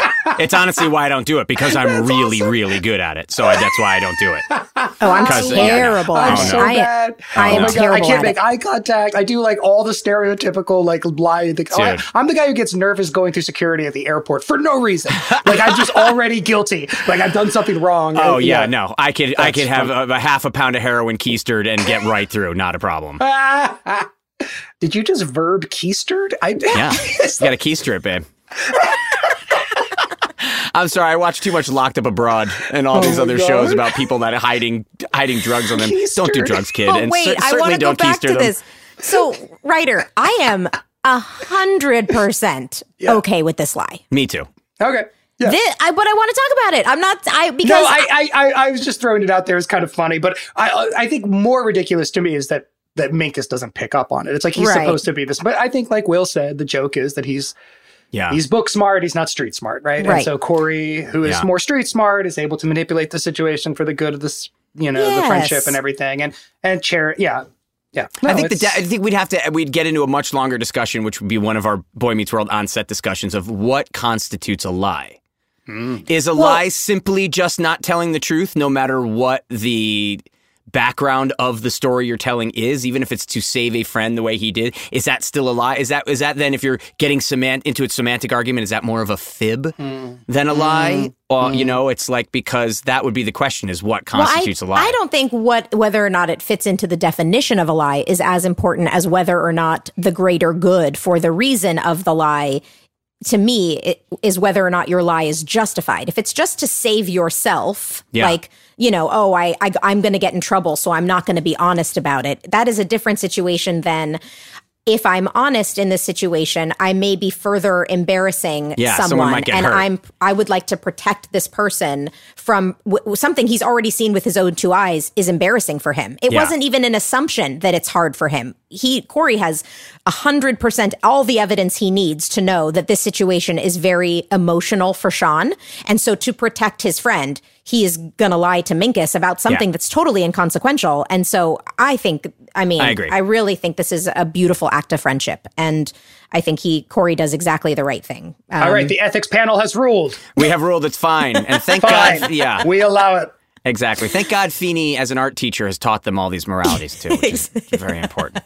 Very important. Okay, can we um can we try a, a, a something new for our podcast? Uh oh. I have I have something to uh so in in the course of uh one of our recent episodes airing where we uh met Meet Feeny. Yes. Mm-hmm. Um I sort of threw out there like uh how how how were we doing meatloaf? Meatloaf wasn't a thing, you know, it was like 94 or 95. Turns out You were wrong. I Will Do Anything for Love was the Yeah. number two song on the Billboard charts at the time of that episode's airing. okay. So I want to ask you too. guys some questions about popular songs, Okay. popular movies, and popular TV shows. The time that this episode aired. This Wow. episode aired on December 10th, the day before I my can't wait to fail this. December 10th, 1993. Okay. I'm going to give you three songs, and you have to tell me which one was on was the number one song in the Billboard charts on December 10th, 1993. 93. Okay. Was it Okay. I Will Always Love You by Whitney Mm. Houston, Again by Janet Jackson, or On Bended Knee by Boyz II Men? Okay, I'm going so with Whitney Houston. I Will Love You by Whitney Houston was from the the movie she did with Kevin Costner, which The I- Bodyguard. The Bodyguard, which was later than 93, wasn't it? I could so be wrong. Uh, well, I, I I I know I'm going to fail this. I just went with my gut I'm gonna I'm gonna I'm gonna take Boyz II Men. on bended knee. Okay. I'm gonna take on Bended Knee by Boyz II Men. And Danielle, you're going with Whitney? I'm going with Whitney. Eh, both completely Ah! wrong. It was Again by Janet Jackson. I Will Always Love You was the top song in 92 that same week. And On Bended Knee was 1994 the next year, Wow, December. Yeah, so it was. Again by Janet Jackson. Wow. And like I said, I Will Always, I Would Do Anything for Love by Meatloaf was the number two song that, Okay. that very week. That was which Bad I Out of remember. Hell, I was too. obsessed with that album when Yep. it came out. So this first season, I was actually listening to Wow, Meatloaf, which is so funny that I Wow. completely misremembered. Wow. Okay. Okay. Movies. Oh geez. Top Oh. movies at the box office. Number one film at the box office that week. In Was 93. 93. Was it Wayne's World 2, Oh, geez. Jeez. Disclosure, or Home Alone 2, Lost in New York? Wow. I'll take three movies I'd never want to watch, Alex, for five hundred dollars. Really? Home Alone 2 and and Wayne's World 2. I mean, Wayne's World 2 was okay, I guess, but I mean, You're when right. I get, when I mean, two of them are Disclosure is a completely weird, out of time movie. Uh, it's Which like one about is that? reverse. It's Michael Douglas and Demi Moore, and she sexually oh, harasses oh, him. Oh, she sexually harasses him. Right? Yes, yes, yes, it was yeah, yeah. based on a Michael Crichton. It's Yes. so like weirdly I remember this, and then it's and, caught like, on tape, and it's caught on Yeah, tape. It was and like so, one of those yeah. like '90s backlash to feminist Yep. movies that Yep. kind of nobody wants to remember. All right. Anyway, any ideas? Oh, gosh. I mean, with absolutely no reason at all. I'm just going to go with Wayne's World 2. You know what? I'm going to jump on that bad uh, that bandwagon. I'm going to say Wayne's World 2 and and for no reason at all with Danielle. I'm going to say You Wayne's guys World 2. are correct. Yes! Wayne's World 2 was the number one movie. Mrs. Doubtfire was also in the theaters and was in the top box office, which Wow. starred Matthew Lawrence. Uh, Yes, that's who would later right. join our show. but yeah, I, I Matthew mean, I had no, like, I would have thought Wayne's World was later. Like, because I remember I know. quoting Wayne's World and being really into it, which means I was, Wayne's World 1 must have come out like a year or two earlier. So I was pretty young to be into Wayne's World. It seems like a very teenage thing. I have to All say right. I don't remember the storyline of Wayne's World 2 at all. I, I never saw it. Now, television ratings are very hard to get. Um, you can't get weekly ratings. So all I have are the season, this entire season of television. 93, 93 would have been Home Improvement. So, what uh, rather than asking you about the top shows, which I think would be a little easier, I'm going to ask. I'm going to give you four shows. Bo- I'm going to tell you this: Boy Meets World was in the top 40 Nielsen ratings, Okay. which means we are 40 or higher. Okay. Okay. Now I'm going to list four shows, and you have to tell me if they are in the top Above 30 or or the top 50. so in other words, Oh, above or below the category of Boy Meets World. Wow. Okay, so so t- listener, when he says 40 or above, he means anywhere from 1 to 40. Mm-hmm. And then yeah, so and So, so, then so so basically, you have to decide: is it above or below Boy Meets World in popularity? okay. Okay. Be- well, right. more yeah, better rated or worse rated. Okay. Walker, Texas Ranger. Oh my gosh, The Sir best show on Charles. television. We called him Sir Charles Sir- Norris. we knighted Sir him on Charles the show. Norris. It's the We best knighted show on him. television. We were obsessed with Walker, Texas were- Ranger. you guys- everyone was obsessed. We never watched it, but we, I mean, let's be honest, we thought it was a horrible show. Yeah, you guys were making fun so of it. we made it was so much fun of it on our awesome. set. That was like a backstage. All right, so was Okay, Walker Sir Texas Charles Ranger? Okay, should I list all four and then you guys yeah, put them? yeah, okay. yeah, yeah, yeah. Go ahead. The Simpsons, Okay. Mad About You, Okay. Mm. Family Matters. I'm going to, okay. I would say they were all more popular than us, but Walker, Texas Ranger, right? I mean, Mm-mm, I Family think Matters Walker, did better Texas- than us, right? I, Wasn't Walker, Mm, Texas Ranger a syndicated like TBS show? It wasn't on the, one of the major networks, is the thing. That is correct. Yeah. So I'm going to say Walker, Texas Ranger was rated worse than we are. I'm going to say Family Matters. Well, The Simpsons was definitely better than us. Family Matters because they were our lead in, I'm going to say is better than us. And I thought Mad About You was like top 10. I thought they were six, like, like six or seven. So that's my, though, I'll let Danielle answer. That's going to be my answer. Walker, Texas Ranger, mm-hmm. worst. The other three better. That's my answer.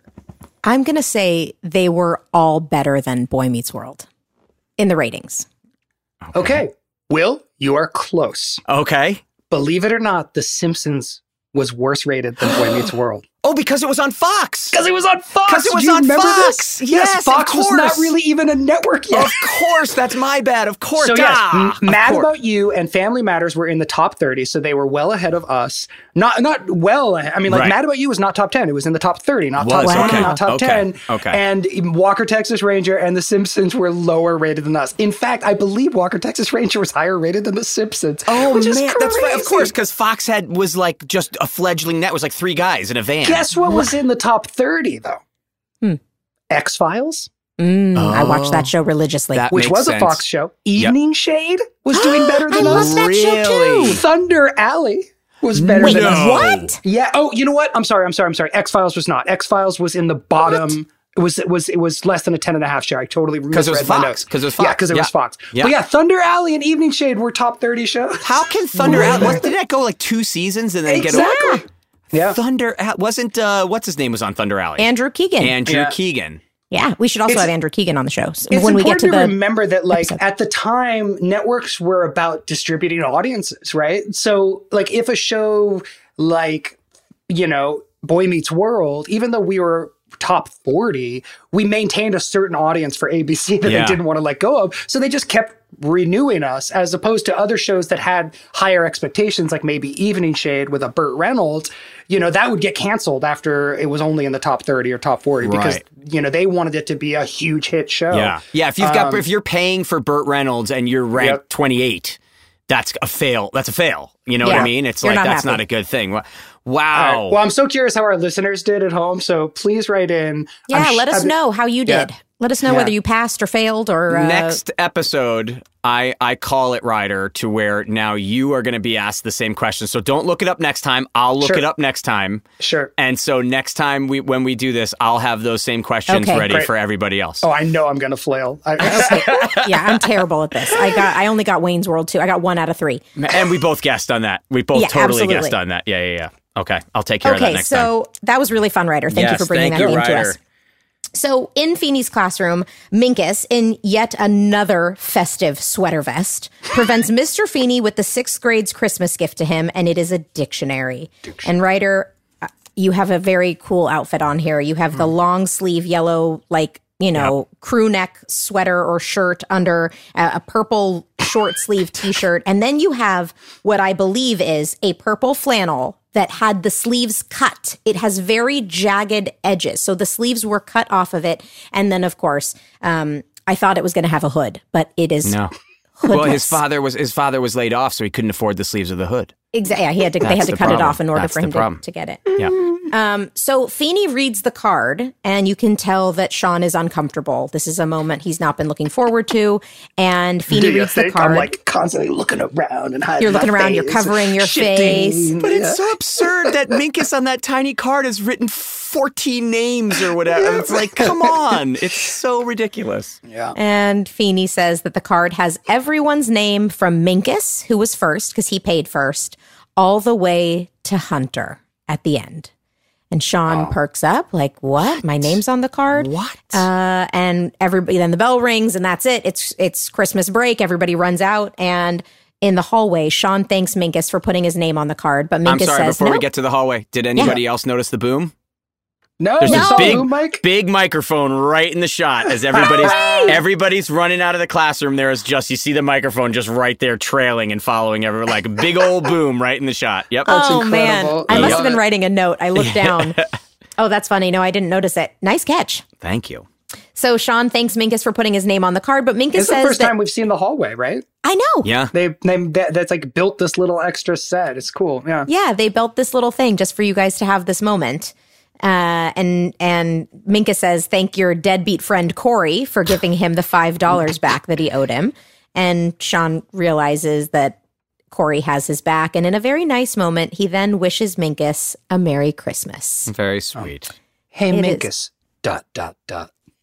Merry Christmas. Merry Christmas. Yes, so good. Love hearing you do it now. It's like And- one one prisoner in a fifties like fifties uh, uh, movie in, in jail, like looking to the other prisoner. Merry Christmas, Barney. Merry Christmas. Like that's how it was like. Merry Christmas, Minkus. So, so on the nose. It was so sweet. And then Minkus says, Really? And he wishes Shawn a Merry Christmas too. And then we're in the Matthews backyard. Shawn walks up to Cory and gives him an old basketball net he found in his garage. Shawn says he figured Cory now has the net and Shawn has the basketball and kind of alludes to the idea that he would accept the gift. Uh, and Cory and Shawn steal the ball from each other. They're And at this dribbling. point, my heart is racing because I realize I'm probably going to play basketball. I was just, I, I literally so said, bad. Not you the look best dribbler. I thought you looked great. Oh my god! I was Really? like, no, don't do it, Rider, don't do it. Oh my god, I'm I did a movie between I don't know if it was between first and second season or second and third season. I did an ABC movie of the week called Summertime Switch, where I had to play basketball, and it uh-huh. was the worst experience. so bad. They had, you know, they had a professional, like, or professional, like a, a teenager who could be my body double to play could basketball. but I actually had dribble? act- yes, who could actually dribble the ball. Oh my, I didn't know basic rules. Like, I didn't know anything. And I remember I had to play basketball. The whole movie hinges on, like, the big game. And I, oh my God, it's so embarrassing. And so when I saw this, I was like, oh God, I'm going to start dribbling and this is going to be bad. I thought you Ben's looked like great. going through his Are you legs. kidding me? Ben's I, I going feel through like his I'm legs and looking and- at my hand the entire time because I'm terrified, and I'm like bending down to be closer to the ground. Oh, I thought it looked pretty natural. I thought Oh, it. Look, thanks. I thought it good. I thought it it, was did. good. Thanks. Didn't it all? Uh, and so yeah, you guys dribble the ball back and forth. It ends on a very playful, playful note. Um, and then we are back in the Matthews living room. The family is wrapping up gifts, and Cory and Shawn come in playing basketball. Amy offers Shawn to stay for dinner, but he decides to go home to see his dad. Um, and Amy sends him off with Christmas cookies.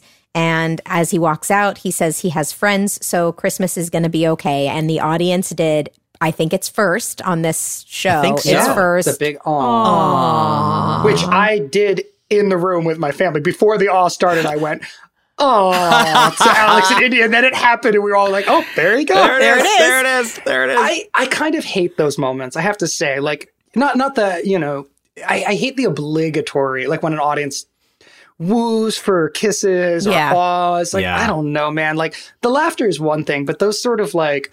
I just, uh, it just makes, I don't know, it makes me uncomfortable. I mean, maybe it's natural, but it just, uh, it feels forced to me, right? Like, well, it takes think, away from the moment. Like I would rather the moment just kind of live and move on. But when an audience uh, lets you know, the home viewer, how to feel, it's just I don't know. I liked it. I You like, I liked like it? that. Yeah, because I like that our audience was like interactive with us. You know, Right. like I did. To me, I don't. It's it was so strange. I, it was two different things to me. I never thought about the home audience. I always just played to the 300 people that were there. So it was that like tho- those people that interactive. Like I was looking for that response. So get, when they're invested to like, and it got better because especially when we hadn't aired yet. It was forced. You could tell when the laughter was like you heard the audience when they were faking their laughter or when they were faking the clapping or when they like you knew it. You could feel it. So it, it was this was we had started to air, so we were starting to get some fans. I mean, later in the seasons, you could tell when they were fully interactive with us. It was great. Mm-hmm. Um, so the I, I never minded that. I if if it was natural, if it was real, then I didn't Yeah. mind it. By the Yeah, fourth think- take, you could tell people were faking it. That's was like, exactly. That's what I was going to say is that I Yeah. think most of the time it happened, it happened because enough people in the audience actually had that verbal reaction that it's that then it made everyone builds. kind of say it out loud. And then the feeling you're tapping into, I think is take two. Now they've done it the first time. So now Yeah. they feel like it's their line and now Yep. that's how they're participating Yep. in it. And what you're feeding off of is that feeling of like, guys, you don't have to give me Yeah, that. It's we're okay. good. We're good. But I do think that most of the time it happened, it happened after the the first one was very natural, and then mm-hmm. the, I agree. the agita you're feeling is is the the, re- the repetition of doing it. Now we have to do it five more times. Yeah, Yeah. exactly. So yeah, because I remember like remember the episode when Cory and when Topanga moves to Pittsburgh, and then she comes back in the rain. They, they gasped. They of- verbally get was like, and yeah, it was the- and so they gasped. They weren't. natural. Yeah, and it really was Yeah. the, like that reaction. And I know that that first awe was. I guarantee you, the Yeah. first very touching moment between Cory and Shawn that was filmed in front of the live studio audience. And I guarantee you, it was a natural. Awe. I know we're jumping way ahead, but that episode where you come back was a long walk to Pittsburgh. Is that the, the, Yes. the- and that might be the most real natural reaction we ever got in seven years from an audience was that moment right there. that gasp was Yeah. so natural. It was just such a it what you could yeah, that was awesome. That was very cool. Yeah, we'll talk about that when we get to We'll it. get there. they- Yeah, uh, in 11 yeah. years we'll get to that.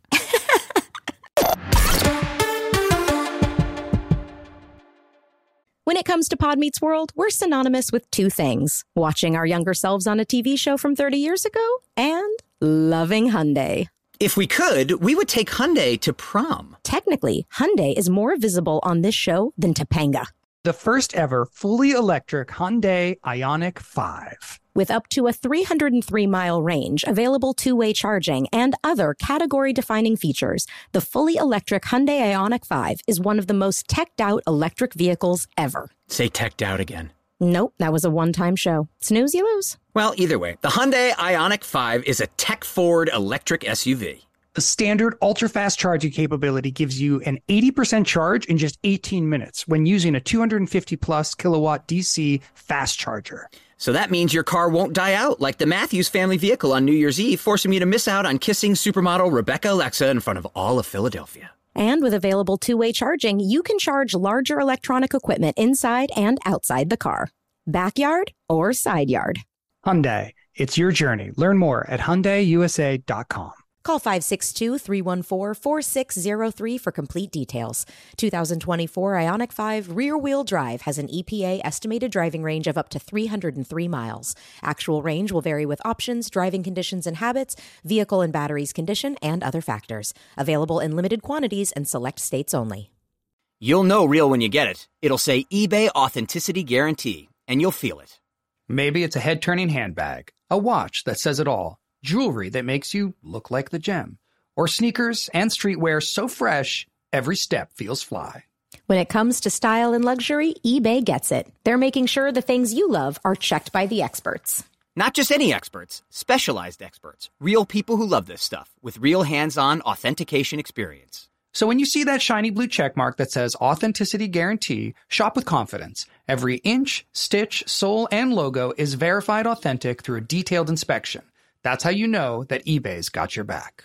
Because when you finally step into those sneakers, put on that watch, get your real gold glow up, swing that handbag over your shoulder, or step out in that streetwear, you'll realize that feeling is unlike any other. With eBay Authenticity Guarantee, you can trust that feeling of real is always in reach.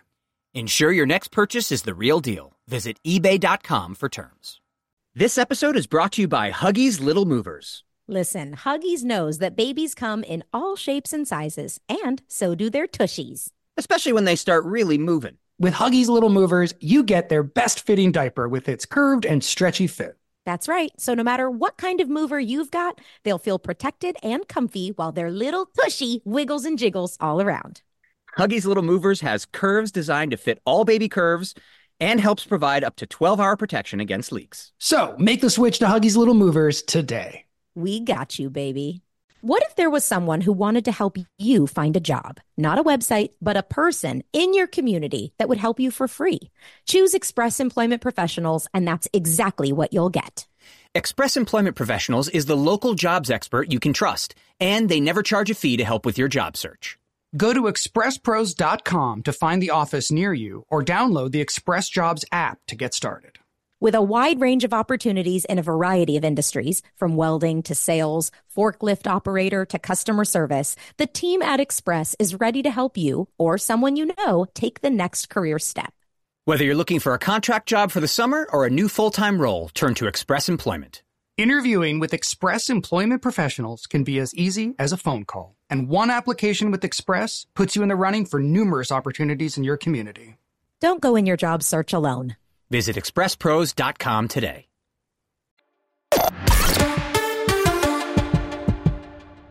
Should we do a little too much shirts? Yes, please. Yes, yes, Th- yes. This was a very short one. It was uh, uh, pretty remarkable that Indy didn't notice me in the episode at all. All I cared about was the Morgan. Yeah, it was. I was like, because er, when we've watched the show before, he was always like, "Dad, you were so good." And this one, it's like all about me. He didn't. Uh, You could tell. Like I'm trying to get to talk about it. He doesn't doesn't even notice. He just loved the Morgan storyline. And then turns out this is the first episode of Boy Meets World my wife has ever seen. Really? wow. Wait, did you not know she had never seen an episode? No. we should do a podcast where we start over and watch it with her. I think we should do a podcast where we talk about the fact that you guys have never talked about talked this about before. that What do you? You've literally never said, "Have you ever seen an episode?" I it just never came up. No, I mean I Wow. knew she had never watched it. Like she, she, you know, she said like, "Oh, I didn't watch your show. I was too old." Like she, she was a generation. She's Okay. four years older than me, so she Right. missed it in that regard. Um, and and the, yeah, I don't. Well, let, let, let's listen. Okay. It's, Okay. it's quick. That was my favorite episode. Really? Yeah, What? Why? It's the funniest so far. Well, there were some sad parts too. What, what, happened with my character? You didn't get any presents and you were sad? Yeah, why didn't I get any presents? Did you I understand that? forgot. It's it, because my dad got laid off. Do you know what that means? It means my dad lost his job. Oof. Right, anything else? Favorite joke from the episode? I like whenever did the Santa part. Yeah, that, that was a pretty funny storyline. Oh, the ho Oh, when Will pretended that he was Santa dying. Yeah. It was pretty good. Did you like the episode, Mom? I did. Is this the first time you've seen Boy Meets World, Mom? It is. What? Yeah, that's pretty crazy. You've never seen a single episode? Not one. Help me. Like, now. Why? That's crazy. It does seem kind of crazy. Like it never occurred to her to sit down and watch her husband's childhood TV show. It's creepy watching your husband when they're 12. Mm, is it? and, uh, now. No offense, Dad. Uh, you think I'm better looking as a 12 year old? Yeah. yeah, so that that was Indy's take. Yeah, That's she said it was creepy, which I didn't quite. I never thought about, but yeah, I guess it weirds her out to see me. But Wow. um, yeah, no, I, I, you know, we we started dating on a TV show together. Um, and we've you know had various experiences watching each other's work but not, I guess she just never went back. It's probably one of those things that's so ubiquitous, like in our lives. It's like one of those things that, you know, it's obviously a huge part of my public life, but it's just never been a part of our private life. Um, and so, yeah, I didn't realize when we sat down to watch it um, that that she had never seen that.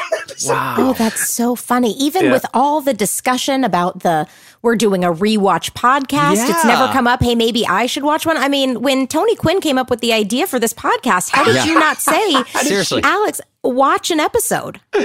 Yeah, I don't know. It's it's you know I think I think it probably makes her uncomfortable. Like not I Yeah, mean, she obviously. made the joke about like seeing me as creepy, but I think it's also just I don't know. You know, like I I- I think it's a hu- it's it's such a huge part of uh, my it, it's a it's a huge part of my public identity, but.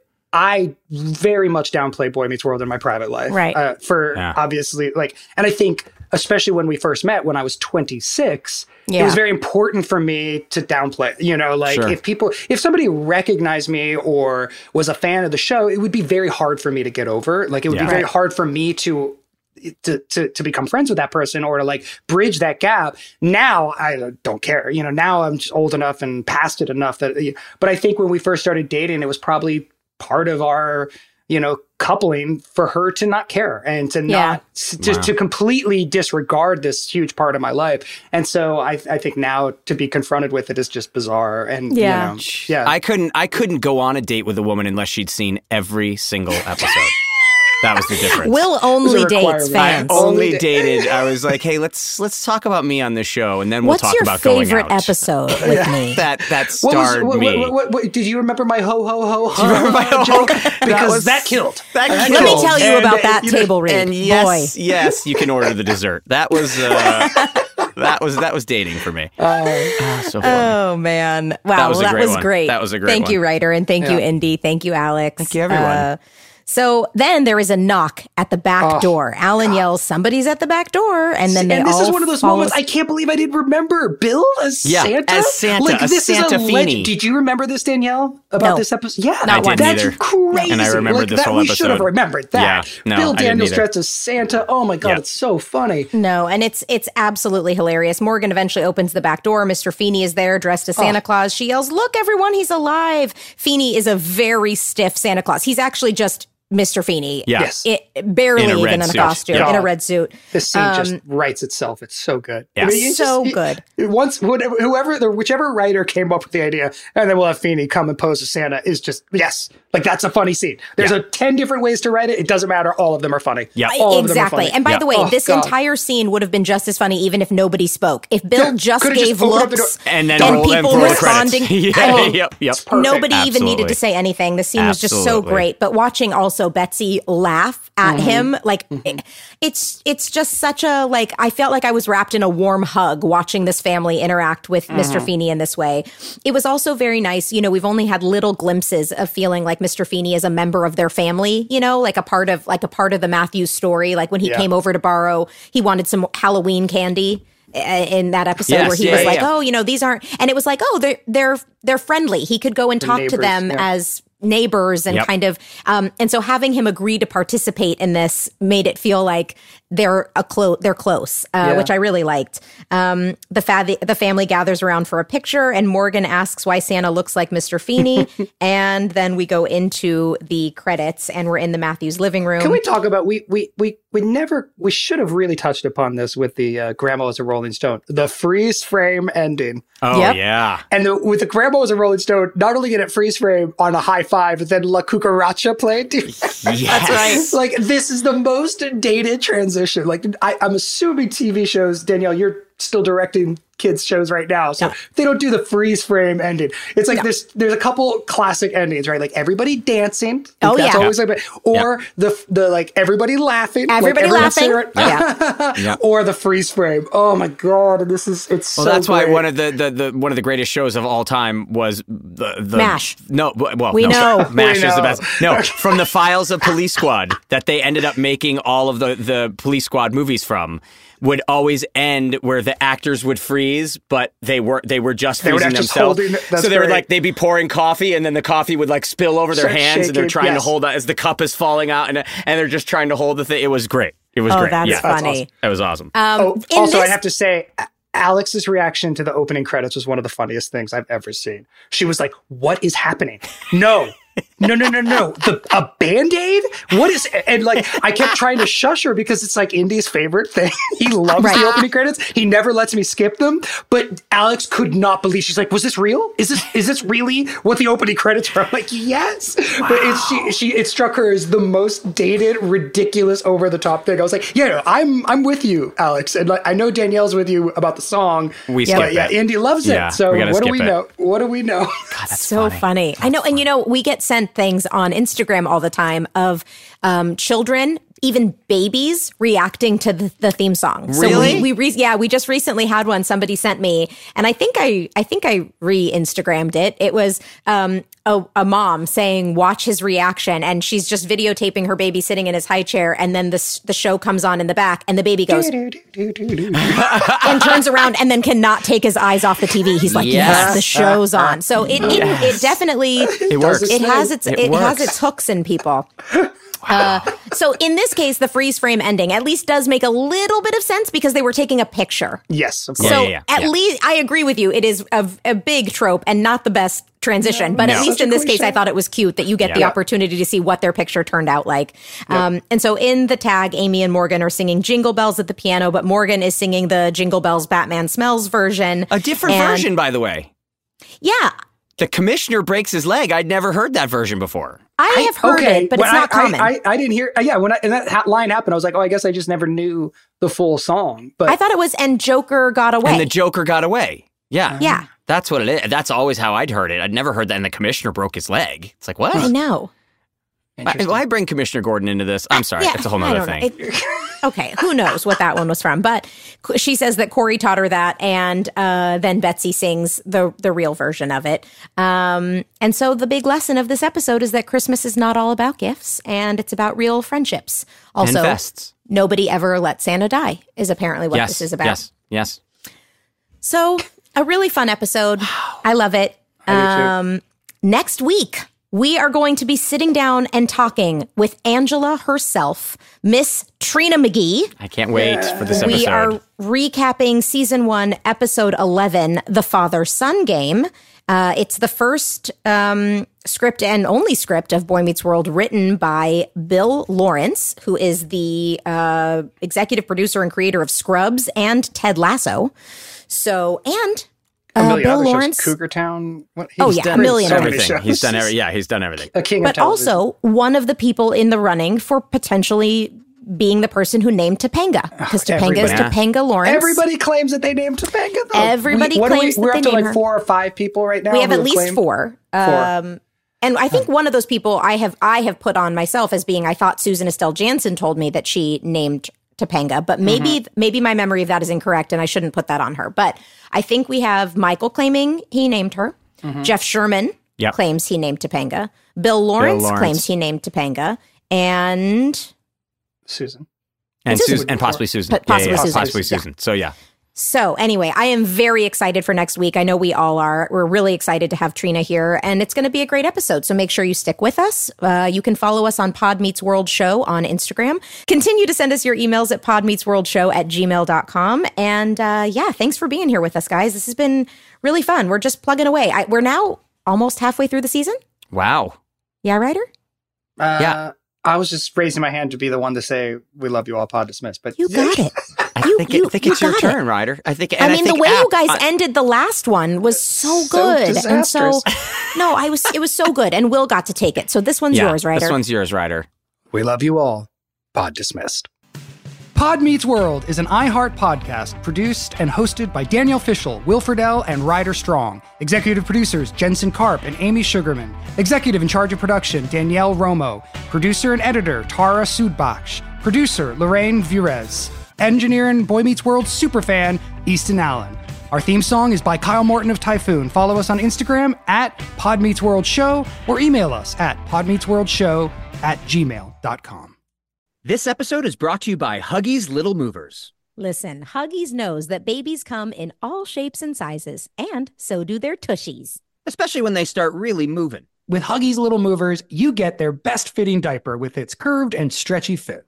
That's right. So no matter what kind of mover you've got, they'll feel protected and comfy while their little tushy wiggles and jiggles all around.